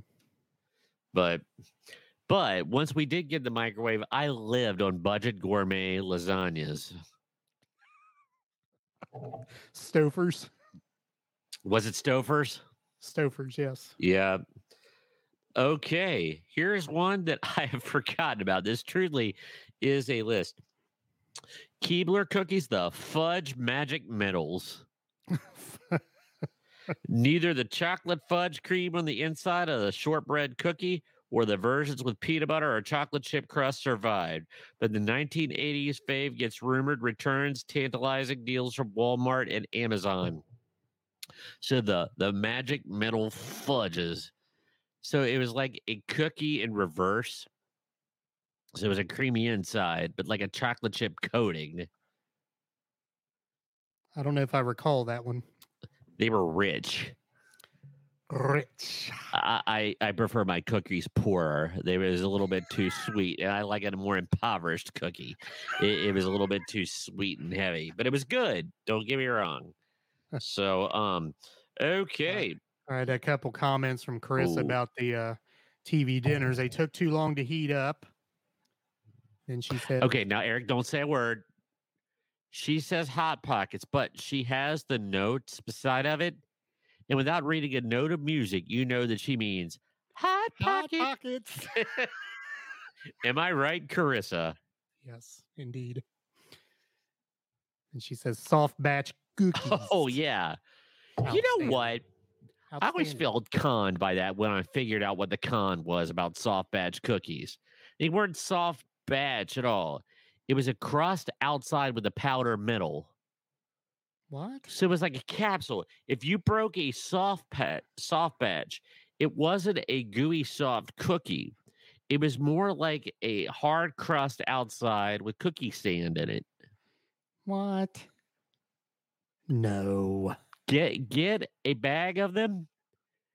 And just remember, with soft batch cookies, you can't sneak and eat them because the packaging, you will get a phone call when you're eating it from South Dakota saying, Hey, are you eating soft batch cookies in your li-? because it's so loud, it wakes up the entire house. There is no sneaking eating a soft batch cookie. But if you do get one and break, you will see what I mean. So like get like get like a uh, a precision screwdriver and dig the sand out a little bit and you will be able to if you excavate it you will see that it's kind of a powdery metal correct me if i'm wrong but i'm sticking to it Never heard of such a thing. okay um jello pudding pops Pudding pops. Okay, so i know where this is going no, I I was going to ask a question. Were you more for the Jello pudding pop, or were you more for the Jello Jello pop, like the fruity flavored ones? oh honestly the fruity pop Yeah. those strawberry ones were Oh, they were lovely Yes, they were. I could eat the heck out of those things.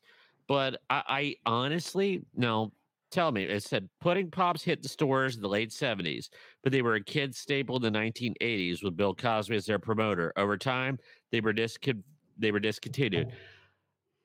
Are they so synonymous with Bill Cosby that they cannot bring them back? Probably. Probably so. In this day and age, you could not bring that back. Yeah. Uh, so it, you know, when you see a pudding pop, you think of Bill Cosby, and that ain't going away. No. It's not going away. Just like Subway has had to really work hard to get the stench of Jared off their products. Right. And yeah, So was that because Jello pudding pops were in the heyday of the Cosby show and that's why it's so synonymous or I'm actually going to say that I think we're going to have to look this up, but I think he was actually a spokesperson because he was a Coke spokesperson too. right? Um, but keep in mind that he was riding, you know, um, Fat Albert fame still. Yes. and he was considered, you know, like some kind of child rearing authority. So I'm almost willing to venture that I think that the pudding pop commercials came before the show. I'm looking it up. Yeah. Pudding pops originated in Baton Rouge, Louisiana in the 1970s and became more popular in the 1980s. I don't I don't see a specific year. It's only a uh, little little piece of a Wikipedia Yeah. article. But I will make that my job to find out. But I think everybody listening will agree that pudding pops would be probably a huge hit. Kids would love them, but they just can't. I, I'm trying to think of who on earth that they could, you, they they could have. Um, oh, geez, Louise, I'm not even. I can't even come up with anybody who could be the pudding pop spokesperson. Maybe John Cena, but so pudding or The Rock. put, pudding pops were sold until 2004. It was at that time that Jello licensed their name Pops to Popsicle, and the company began making popsicle molds and advertising for Popsicle brand Jello pudding pops, but they were not the same. Hmm. Interesting. I, I don't recall Popsicle brand Jello pudding pops.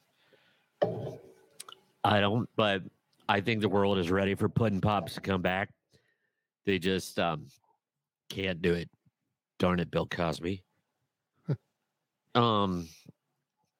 All Oh, right. How of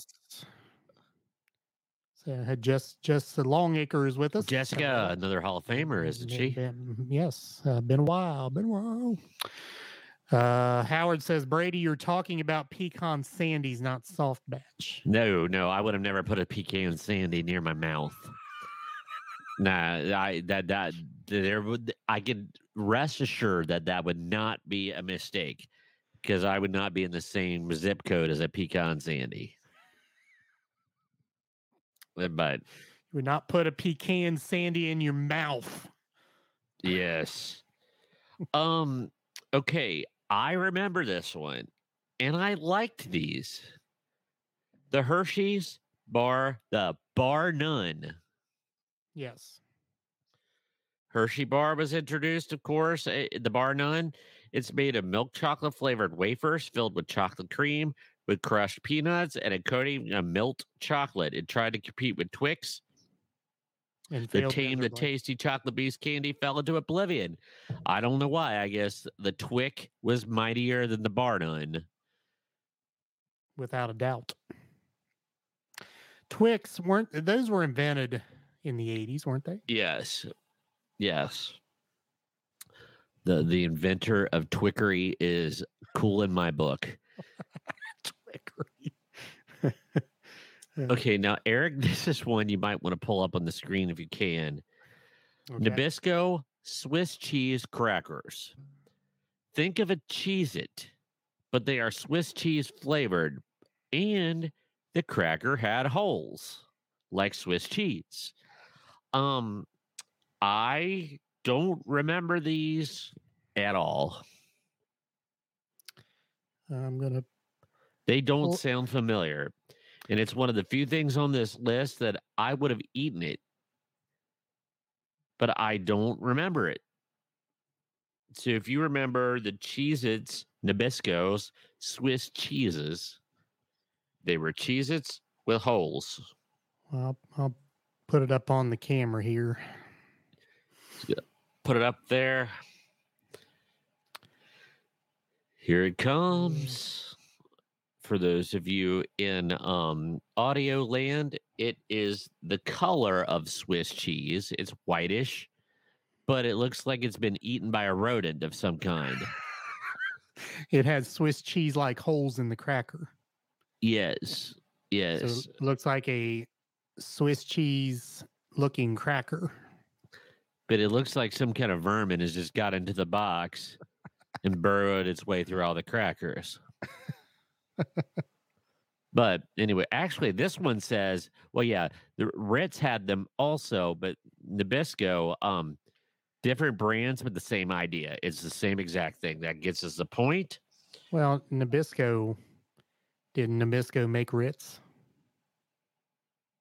You might be right. My on my box that I'm looking at, it does not say Ritz. So that Oh. might have been a later iteration. Wait a minute. Let's let's let's try this one here. Basically, uh it's like basically the same thing, really. Yeah. Which To the these point never of, uh, went. to the point of uh someone someone stole it. It's Someone been could sue. stolen. Yes, that's the one that I'm looking at. Now, see, that looks more like Swiss cheese. It doesn't look vermin riddled. but But this but the same idea. The, It's the same idea, like a yeah. piece of Swiss cheese with the holes in it. yeah. So, um, wonder why that didn't catch it. You know, there's been white, there's been white cheddar, but Swiss has never, you know, made its way back into crackerdom. And um, speaking of which, they're back. I was overjoyed a couple years ago when I went into Dollar General and I found that. Do you remember chicken and chicken and a biscuits, Chicken and a biscuit. biscuit crackers? Yes. You know those are delicious, but daggone it, it doesn't taste like chicken, and it doesn't taste like cracker, and it doesn't taste like a biscuit. but I know it's supposed to be chicken flavored, and I know it's chicken flavored, but it tastes nothing like chicken. It's like chicken bouillon flavor. It, but it, they those are delicious. Yeah, indeed.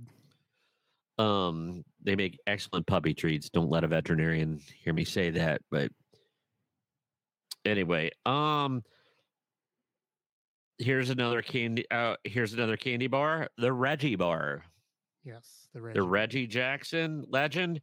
Um, it was so popular that Standard Brands made. He was so popular they made him a candy bar and named it after him, which fans used to throw when he was at bat. It was a confection, had milk chocolate, peanuts, and gooey caramel. It similarly, it was like a baby Ruth, but it was a Reggie. Right. And it was And- rotund instead of a bar. Right.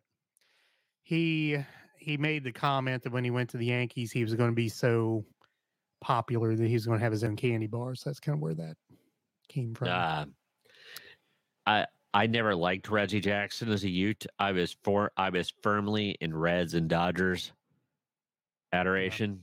Yeah. So um, he was always the villain in my day. So I would not partake of his candy bar, even though it was probably pretty good. Right. Uh, Carissa says spray some canned cheese on that chicken and a biscuit. I'm I'm assuming that's what she's referring to. She, I bet she is. Um, let's see. I skipped one accidentally. Okay. I don't. This would have been before my time. This is early seventies, but the name it is Baron von Redberry. 1972. It was safe for Baron von Redberry, a World War One German pilot who flew around spreading his berry flavored oat cereal with berry marshmallows.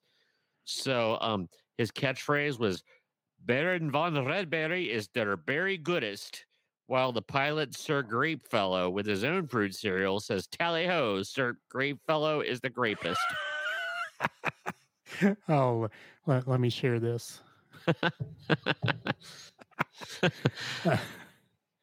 uh, Das ist gut, Baron von Redberry nine. uh, Tell your Frau to go buy some. You know, Fraulein. Nine. wow.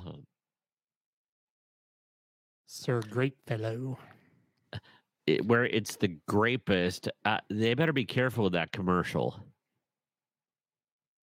Somebody might misunderstand it. Yes. Uh, both uh, piloty sort of people flying in biplanes. One is pink and the other is grape. It's red berry and grape. Um, I gotta tell you, I would eat the red berry, but man, that grape just looks too sweet. That that that looks like it'd be just like candy in a bowl. Sweet berry star bits. So I, I believe those are marshmallows. That's what I. yes, I believe so. So very Um, uh, Lucky Charms ish, sort of. Very. Um, I, I actually it seems like it's a military themed, you know, like Booberry and um Count Chocula. Instead of ghouls, they're military based. Yeah. But um And you know, I'm no connoisseur of cereals, so I don't Yeah. remember those at all. I, I don't remember that one though. That one doesn't ring a bell. Howard says he does remember those again, kind of like what we said along the lines of Count Chocula, Booberry, and Frankenberry. Oh, But obviously, the uh, Count Chocula, Booberry, and Frankenberry won out because we don't remember the uh, Baron von Berry, whatever. okay. Now the next one has a funny story attached to it. The PB Max. Yes, I bet you remember the name. I do. It was a peanut butter and chocolate topped, a healthy oat filled cookie made with whole grains for for a Mars confection that was ahead of its time. I remember getting a PB Max thinking it would be like a true confectionery, and I bit into it. and it was like a good candy bar that was soiled by granola. it was disappointing. I spat it and I tossed it. Uh, there you go. Now, see, that doesn't look so offensive to me now, but man, I don't know what I was expecting. But when I ate it, that wasn't it. Made with peanut butter, crunchy whole grain cookie, all covered in pure milk chocolate. Milk chocolate, just not being milk chocolate. um, but no, I I just remember like I was expecting candy and it was way too healthy, so I discarded it. So I, I think it's along the lines of like getting one of those protein bars. Yeah, yeah. I'm thinking it's going to be a candy bar, but it really isn't. Where once you get past the chocolatey coating, It's just like tree bark that's been sugared up a little bit. so roughage wrapped in sugar. Um. All right. Okay, we get Howard. I hope you have not gone anywhere. Um, fruit brute cereal. Fruit brutes. I don't The- remember that. This era was off the charts for sugar consumption. General Mills introduced this fruit flavored frosted cereal with marshmallow bits. It was a werewolf. Um, and as a fun note, I'm a Quentin Tarantino fran- fan. He will often put a box of Fruit Brute in the background of scenes for some nostalgia because he liked it. So basically, Fruit Brute was a werewolf. He would have hung out with Count Chocula and Boobry and um and Frankenberry.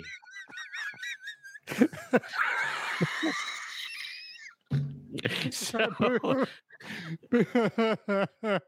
Booberry doesn't sound like the same sort of thing as boobery. so um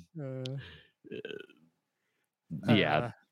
uh, So um Fruit Brute was a little bit before my time, but I, I remember the references to it.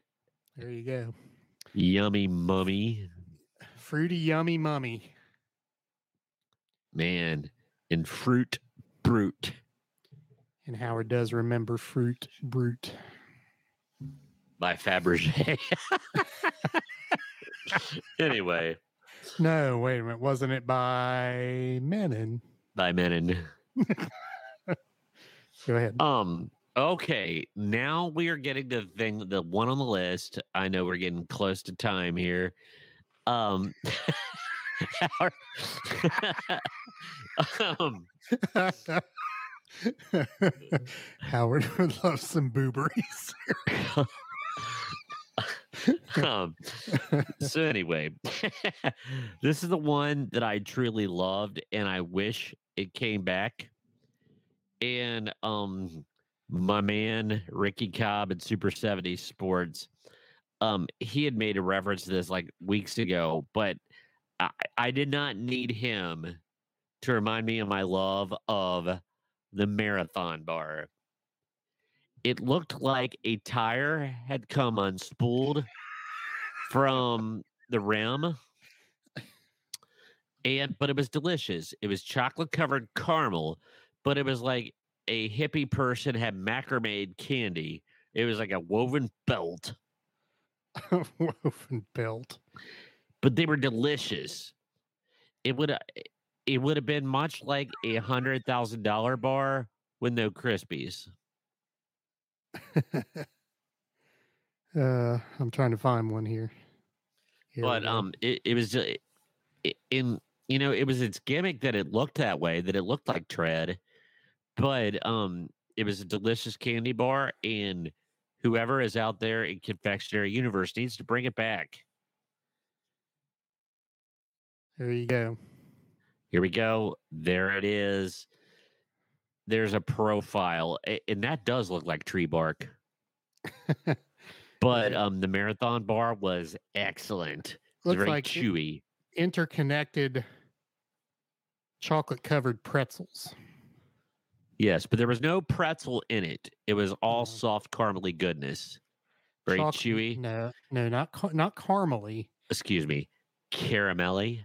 Thank you. But um, but the marathon bar needs to be brought back. Absolutely. Um. Now I don't know about this, but I want it because the hostess Chocodile. The Chocodile was a chocolate covered Twinkie with a reptilian mascot, Chauncey the crocodile, who claimed it takes a while to eat a Chocodile. It didn't. This 80s cult classic had a 2014 mini reboot.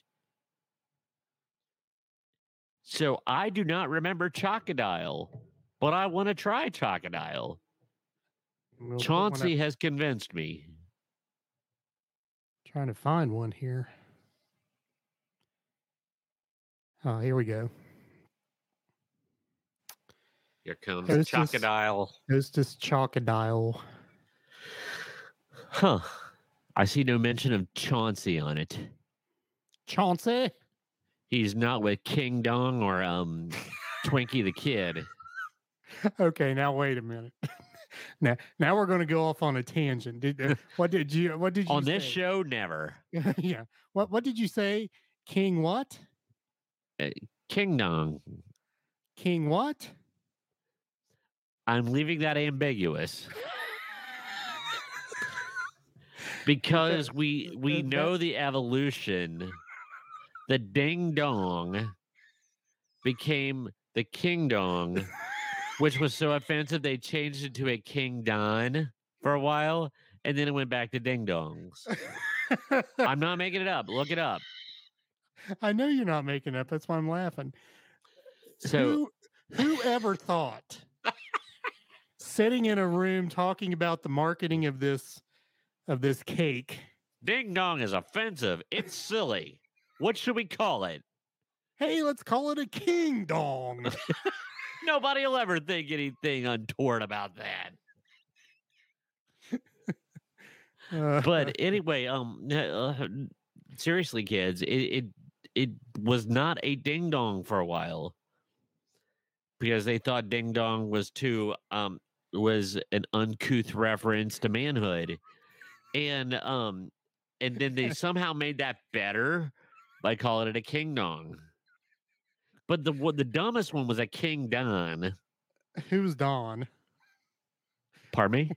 Who was Don? Oh, I don't know. Maybe it was uh, Don King Jr.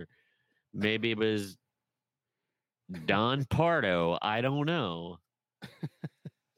but it, it was silly, though. Don't you agree? So, so were there any adult cinematic features that made use of uh, some of the names of that? I don't know. Unless they were silver. Um. All right. Do you remember? And I do. Mug O Lunch. Mug O Lunch. I, I do remember that. Betty Crocker rolled out hot dishes made in a mug in 1976. My wife's a magician, says the happy husband, who gets macaroni and cheese in a cup. The modern microwave versions make this seem less amazing. So basically, it was a mug. You put the hot boiling water in it, and all of a sudden, you had a mug o lunch. You have lunch. How much lunch is in this? A mug o lunch.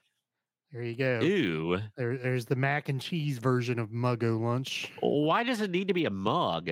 by Betty's Crocker. Why can't it be a bowl? I don't know. I mean, you could just as easily put that in a bowl. Why does it have to be a mug? That just seems like a frustratingly small portion size. Well, in 1976, the portions were smaller. I don't think Mug O Lunch, or it would have to be a much bigger lu- mug in this day and age. Yeah. W- was this the same people that made cup o soup? I don't think so. I don't think But- that was a Betty Betty Crocker creation. This is a Betty Crocker creation. I see the red spoon. no, I don't think the uh, the soup, Oh, okay, okay. Cup o soup, was a Betty Crocker creation. And cup o soup was just basically flavored hot water. It's like somebody took a day old piece of uh, Campbell's soup, like one noodle, stuck it in water, and that's about the tastiness of it. Has a green floaties in it. It kind of looked like fish food in a cup. Oh, Howard. Did you say King Dong versus Twinkie the Kid? Sounds like a bad 70s drive-in movie. Uh, Yeah, Not, uh, not, doesn't sound like that kind of movie. It sounds like a different kind of movie to me. But Yep. are you yawning? Are you yawning during our show? I'm not. I, I'm just catching some extra oxygen. My brain needs it. Mm. And he says Mug O Lunch became a dorm room staple for him in 1980. Was it any good, Howard? Must have been. I can see why. It, be, it was it like ramen noodles before ramen noodles were cool. As I'll say, college kids aren't exactly culinary staples as far as Yeah. good food. Right. Um, let's see how we. I I probably have time for a couple more. Yep, we're good.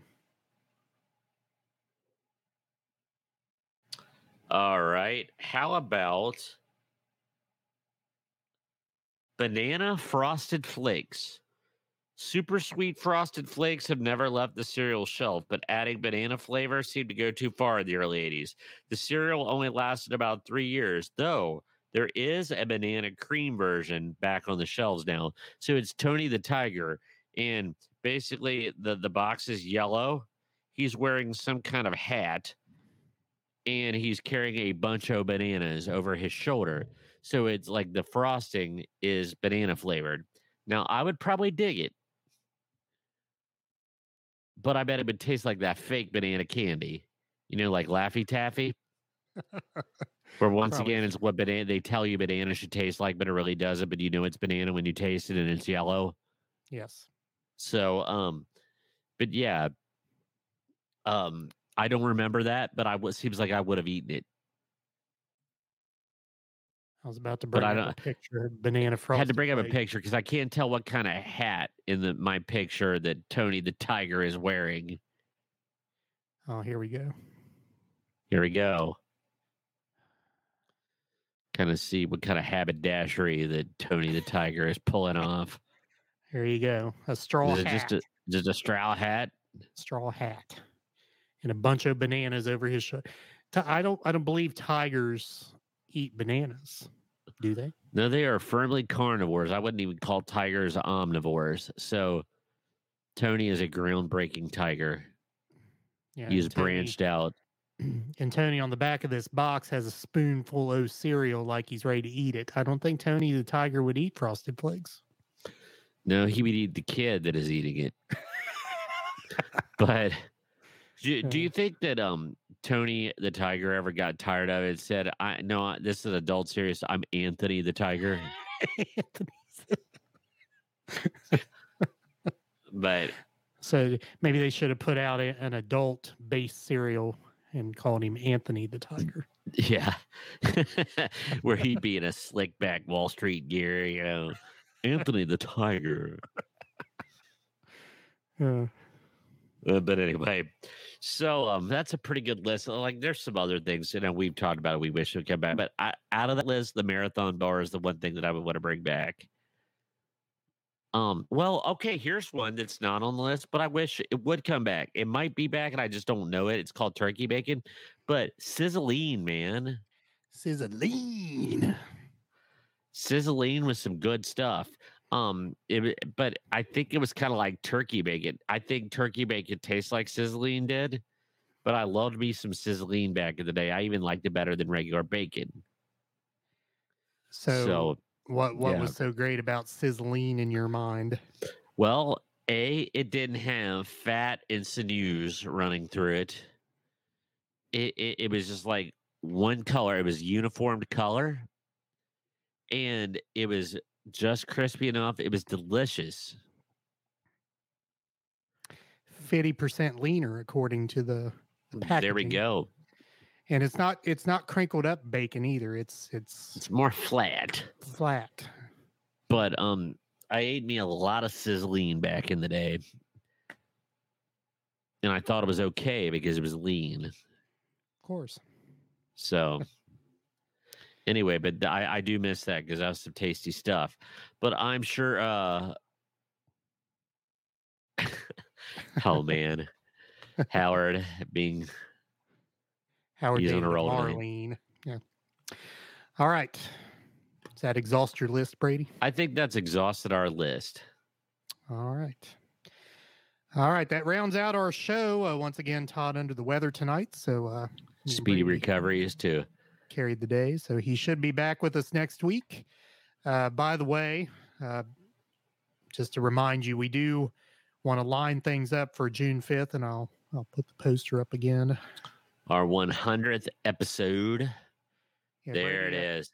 Brady, can you make another poster or just add to this one with the date and the time on it? So I I can do that. the- I can do that. And not to give you a look under the hood or the nuts and bolts, but I'll tell you why I didn't put it on there is because when it's a Facebook event, it has the date and time. And I originally did it and it looked redundant. Yeah. Having it so close. But in this format, it definitely needs that. So Sunday, Sunday, Sunday, June 5th at Sons of Toil from 5 o'clock to 8 o'clock will be our episode 100. Call a buddy, bring a friend. All right. Yeah. June 5th, 5 to 8, as Brady said, Sunday evening uh, at Sons of Toil Brewing. We will be out in the uh, outside tent. We have about 70 ish seats in the tent. We're hoping to fill the tent up. Um, going to be a, a new sort of thing for us. We've never done our thing in front of a live audience before. So uh, it does allow us to do some different things with the show and uh, looking forward to it. We got some good things planned and we're still talking about how that's going to look. But uh, like I said, we're looking forward to it. So uh, look on our Facebook page. A lot of you have gotten an invite already. to- And again, I'm, I'm going to get started on Facebook again because I've said it before. So we create these events. And I don't know if anyone out there is versed in creating Facebook events for some reason, and if so- someone can tell me why this is, I would appreciate it. Sometimes Facebook will allow you to invite 500 people to an event. Sometimes it only allows you to invite 50 people to an event. And sometimes it'll only allow you to invite 10. I've had that happen. And, it, and there's no sense in any of it. Uh, you know, you go through about the process of creating the event the same way, and one time you can invite 500, another time you can invite 50. So really, it doesn't make any sense. So if you have not gotten a Facebook invite for that, um, because this was Seek one I was, out. I yeah, I was only allowed to invite 50 to this. So I did the best I could with that. But uh, uh, as I've said before, we see numbers on a screen. We don't know specifically unless you make a comment who's listening or out there. So if I've missed you with an invite, I apologize for that. Go to our Facebook page, go to the events. It's there. Click that you're going We to promise. RSVP. yes, even even if you are just interested, uh, it will put you on the list, and we'll kind of get an idea of how many people we'll have there. But uh, uh, again, June fifth, five to eight. And please come. There's going to be nobody guarding the velvet rope to our knowledge. Um, so, you know, it is going to be a good time had by one and all. And I'm going to tell you, I'm so excited about it, but I'm also nervous. So, I'm uh, like I said, I can't wait to see people's faces as we do our stuff.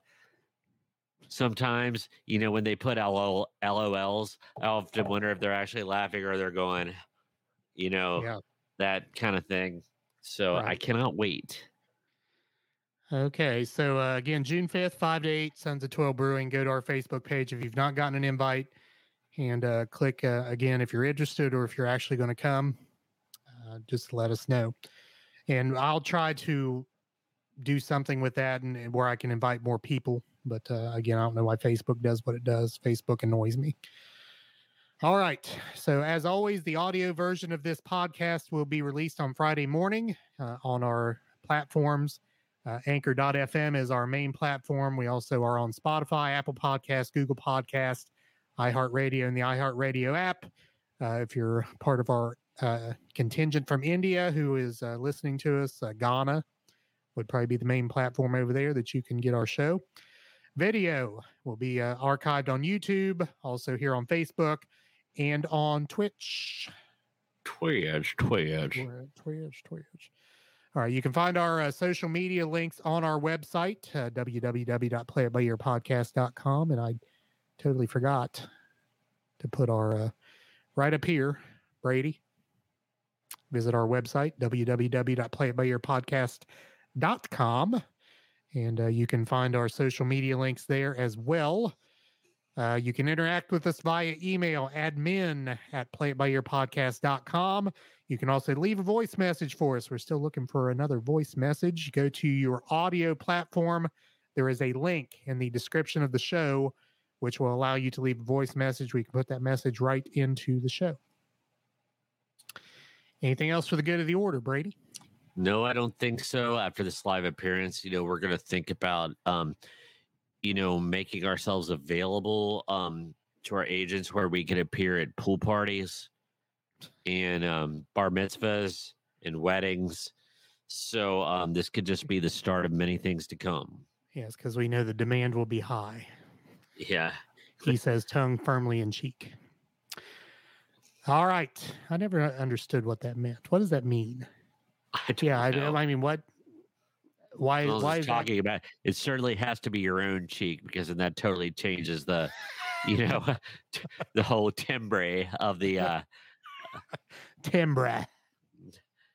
of that that situation so All right. Uh, again, by the way, uh, June 5th is the 100th episode. We do have one more week here that we are either going to be putting out a, a- an instant classic or taking a week off just so everything lines up, just to keep you. and we were a man down today and we seriously considered it Yeah, but, But- been, we had kind of taken off last week. So we, yeah we didn't want to do it two weeks in a row uh, you know we tried to like spread them out a little bit and it's been a busy time you know with the holiday and everything so we thought last week would be a good week to do it so but we do wish todd speedy recoveries from his ick that he has Yes. and anybody else out there listening that has the ick the epizootic. All right. Hope you recover as well. With that, so long.